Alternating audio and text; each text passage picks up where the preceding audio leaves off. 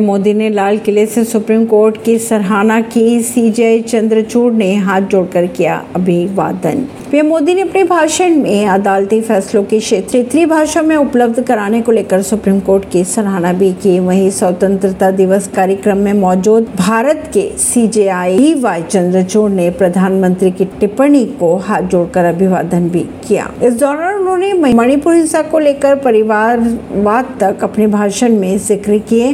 वहीं पीएम ने अदालती फैसलों को क्षेत्रीय भाषा में उपलब्ध कराने को लेकर सुप्रीम कोर्ट की सराहना भी की।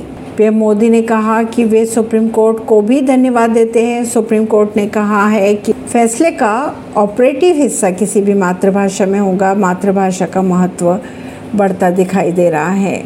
स्वतंत्रता दिवस कार्यक्रम में C J I D Y Chandrachud ने कहा कि हमारे लिए इस तथ्य को पहचानना महत्वपूर्ण है। सुप्रीम कोर्ट बार देश की अग्रणी बार के रूप में कानून के शासन की सुरक्षा के लिए हमेशा खड़ा है। ऐसी ही खबरों को जानने के लिए जुड़े रहिए जनता सरिश्ता रिश्ता पॉडकास्ट से। परवीन दिल्ली से।